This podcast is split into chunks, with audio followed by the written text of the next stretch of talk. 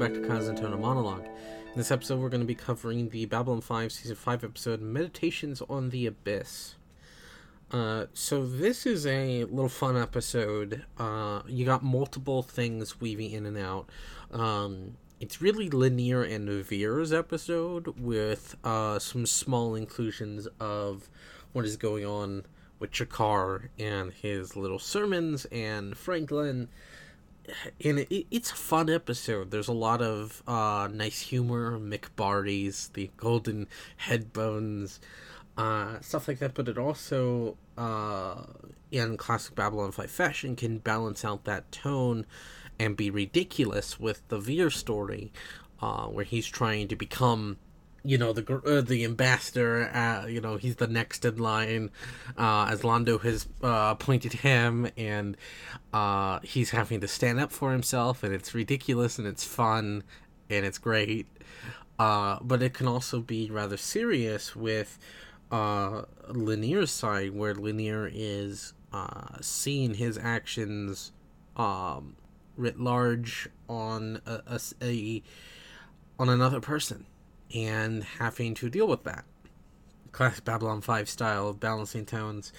Um, so I just want to just real quick the the small stuff before I get to the big stuff. Um, I like uh, little sermon. It's beautiful. It's well done, uh, and of course well written. And Andreas Katsulas giving his all, brilliant stuff. But uh, I like how the entire sermon is him trying to teach them uh, something that a lot of people uh, don't understand. And that is religion is not going to provide every answer. Some things don't have an answer. You must provide the answer for yourself, your own personal meaning. And I think I talked about this before, where, uh, you know, a the a a holy text, religious text, is an interpretive text. You're supposed to read into it and get the messages you feel are special to you. So when the the person in the crowd asks what is truth and what is God, which is an incredibly loaded question and a question that is unanswerable because everyone's going to have a different opinion, a different idea of what, what what is truth and what is God uh, attempts to explain it that effectively it is our journey to understanding God that allows us to understand ourselves, and that is really what is important is that God provides us a way, uh, a lens to look at ourselves and to understand ourselves and to further ourselves in some more realistic sense, in some religious sense. Uh, there is no definition of what who or why God is, there doesn't need to be. Faith. Faith manages, as Delenn would say. Uh, you know, uh, if you look at things from a pure literal stance in religion, it's not going to make sense because a lot of it has to be taken on faith. Uh, you know, faith, you, you can't change faith. Faith changes you. And that is ultimately G'Kar's point is that you cannot have the answers. The answers are for you to decide what is truth and what is God to you, ultimately. And that will uh, provide an insight into you as a person. Uh, it, it's beautifully well done, and I and I, I like how at the end of it the guy says, "Ah, yes, but what is truth and what is God? He didn't get it. Uh, and this is exactly what G'Kar was afraid of uh, back when Ta'Lon told him about uh, them publishing the Book of G'Kar, is that people are big idiots. I brought this up before, you know, people can be stupid very, very stupid. And also look at things on a pure surface level. You know, they may look at Babylon 5 and go, ooh, cool ships, aliens, pew pew, pow pow.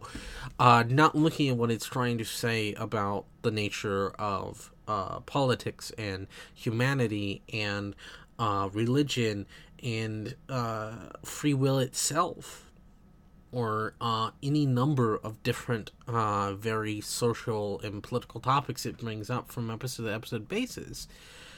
Uh, for some people, Babylon 5 is just that ships go pew pew. And, and that is ultimately what he's dealing with in this crowd is these people want a definitive answer. They want, you know, uh, truth is the river and God is the mouth of the river.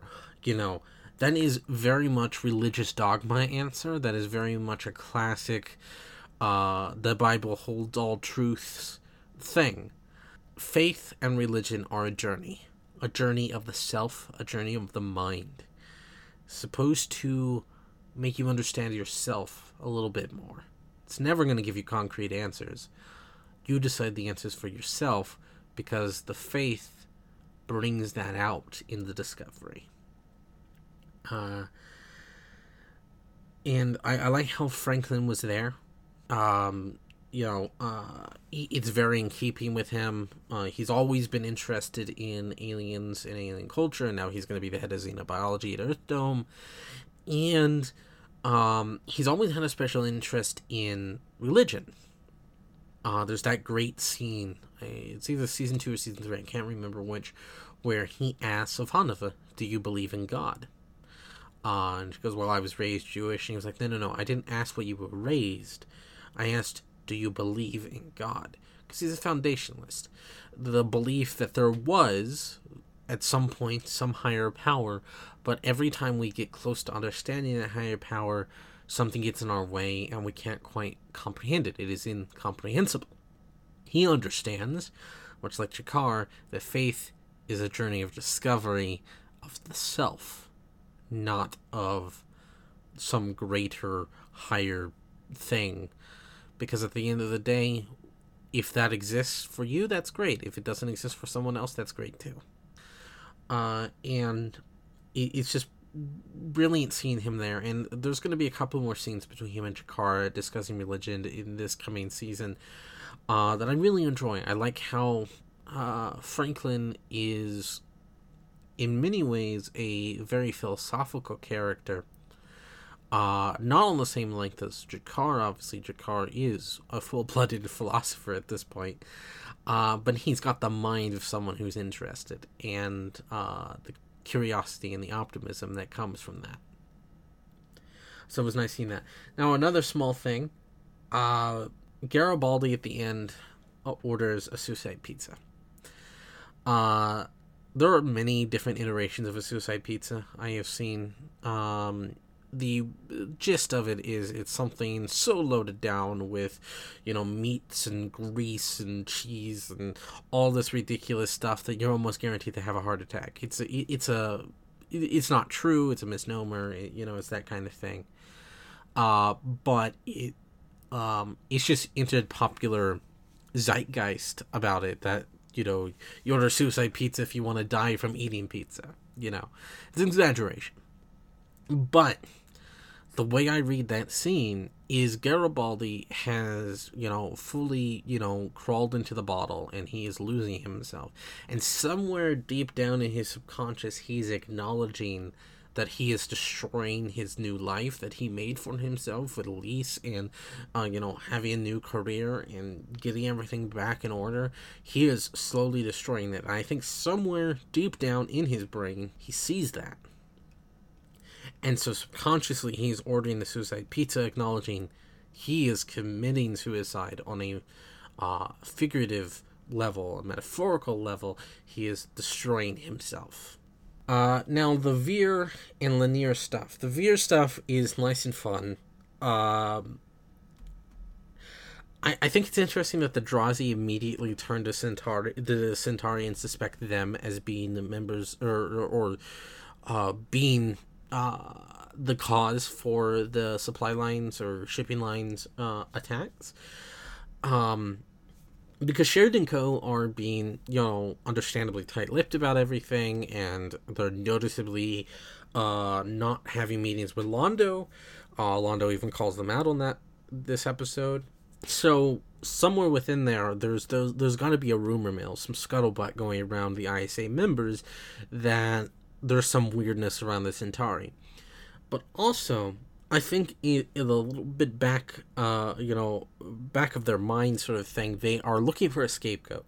You know, they were uh, the the telepath situation got as heightened and as uh, fatal as it did because uh, you know the telepaths came and blackmailed them, and they, and they needed a scapegoat for everything that was going on with the shipping lines, and so the uh, telepaths became the target of the witch hunt.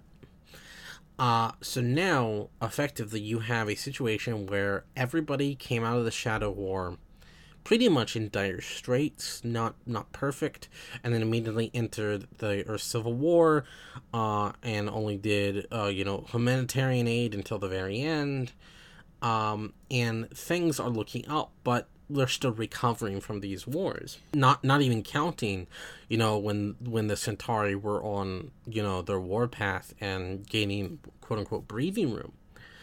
Uh, and so if you look at the the composition of the ISA, the only you know race that makes sense to uh, be attacking their own from not only a past perspective but a biased perspective uh, as well as a military perspective is the Centauri. And so for the Drazi, I don't think the Drazi actually know you know, it doesn't really matter. Uh, if they're right on the money, which they are, it doesn't really matter to them. What they need is a scapegoat, someone to blame, because they're scared, they're frightened, and they're backed in a corner. And you know, they had territory taken from them from the uh, from the Centauri not too long ago, only a couple seasons ago, uh, and you know the the Centauri, you know, have reformed their image as the the old clowns uh, who were once a great people that are now hedonistic people. They are now once again the conquerors, known once again for that, and while that makes them the easy target as the blatant, you know, uh, person to point the finger at, especially because they are part of the upper echelons of the ISA, the um, advisory council. Uh, and Vir going and dealing with the Drazi merchant. Brilliant stuff. Stephen Furst just uh, acts the hell out of that, and it's hilarious because Vir, you know, we have seen him grow over the course of these seasons, and he started out as someone very, uh, very naive, very scared, very skittish, and he's grown. Uh, but he still maintains that sense of skittishness underneath everything. Uh, and ultimately, everything he has learned doesn't matter to anybody else because everybody remembers that little scared, you know, assistant that came on board. And so, if he's going to earn his name as the new Centauri ambassador, with Londo, uh, you know, becomes the new emperor, uh, he has to establish a name for himself. Much like Londo, uh, had to find some way to turn his job that was a laughing stock. He was given the job because no one else wanted it, and you know he he, he was just pawned off here, and he drowned himself in his sorrows with gambling and drink and women, and then eventually restored the prestige of the position, but did it in the wrong way, and ended up leading to countless you know deaths Vir is now doing it his own way and becoming, um, you know, uh, the the true ambassador. So, you know, uh, standing up for himself, standing up for his people, and Londo's proud fatherly grin is just great. Now the Lennier bit, it's great seeing the training uh, of the Rangers. We saw that in Learning Curve uh, which is an episode I didn't really care for, but I did enjoy the bits where we got to see the ranger training, and it all ties into uh, everything Marcus told us about ranger training. You know how they, uh, you know, he's got that line. They taught me terror. You know, uh, there there was many uh many aspects of those lessons he he took to heart, and I like how Lennier and Findell. Findell is simultaneously the reflection of Lennier right now and the Lennier in his past. Findell is not used to humans. Uh, he is confused about uh, certain things. Uh, he's he's a bit naive. He's wet behind the ears, much like how Lennier was when he first appeared. And Lennier uh, is obviously now more experienced. He's uh, he's used to humans, um, but Findell is uh, joined the Rangers not out of a want or a belief in service. He did it because he lost two uh, two close people to him uh, in the Shadow War, and he feels obligated to um, basically honor their memory. And we saw Marcus actually deal with a similar concept where he had to learn to let go uh, and understand that uh, his duties as a ranger are just as important to him as living up to the obligation of his brother. Uh, and so we have uh, effectively Lennier battling himself in a way, uh, confronting himself. Uh, and uh, because Findell does not have his is not the right person at the right time at the right place, as the Minbari would say. He's not following the calling of his heart. Uh, his heart is not in the right place, just like Lennier isn't. He isn't following the calling of his heart. Uh, he his heart is in the right place. He joined the Rangers out of a selfish need to prove himself to Delenn, to prove that he is this great and powerful hero that can sweep her off her feet and pull a Lancelot, you know, and and that's even proven again when they have their secret meeting at the beginning of the episode, and you know he's got all these bruises, he's got the scar, and Lid notices, and he's and he he says, "I'm pushing myself. I want to be the best, the best." Basically, um, Lennier is confronted with someone who also doesn't have his heart into it, and Lennier sees that reflection of himself and takes pity on Findell, and so tries everything he can to keep Findell from you know steering the course the wrong way uh, which you know at one point he attempted to kill himself. And uh, montoya's captain montoya's uh, uh, punishment for Findell is actually quite quite good because it keeps Findell's honor intact allows him to still service the Rangers, but it allows him to pull from personal experience, be the right person in the right place at the right time, to ensure that when people join the Rangers, they're doing it for the right reasons. You know, uh, that's a very Minbari way of thinking, uh, and it's um, also showing that Lennier acknowledges in some deep down way what he's doing is kind of wrong it doesn't mean he's going to self correct. It doesn't mean he's going to course correct at all.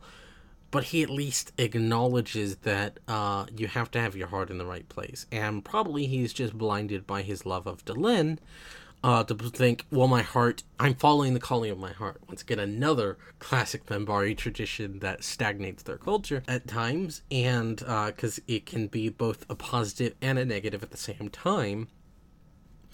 Uh, and uh, so he fails to learn the lesson of Findell, uh, but also acknowledges that Findell needed out.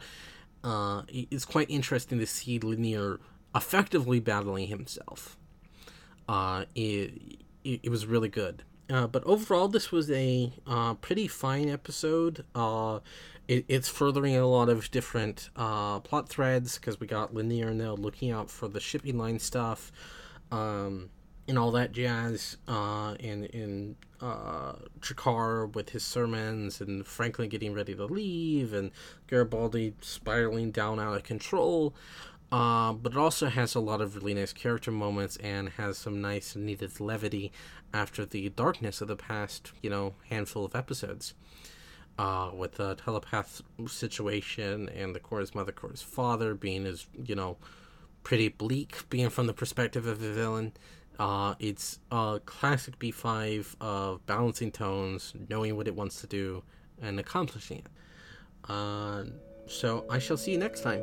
Till then, bye.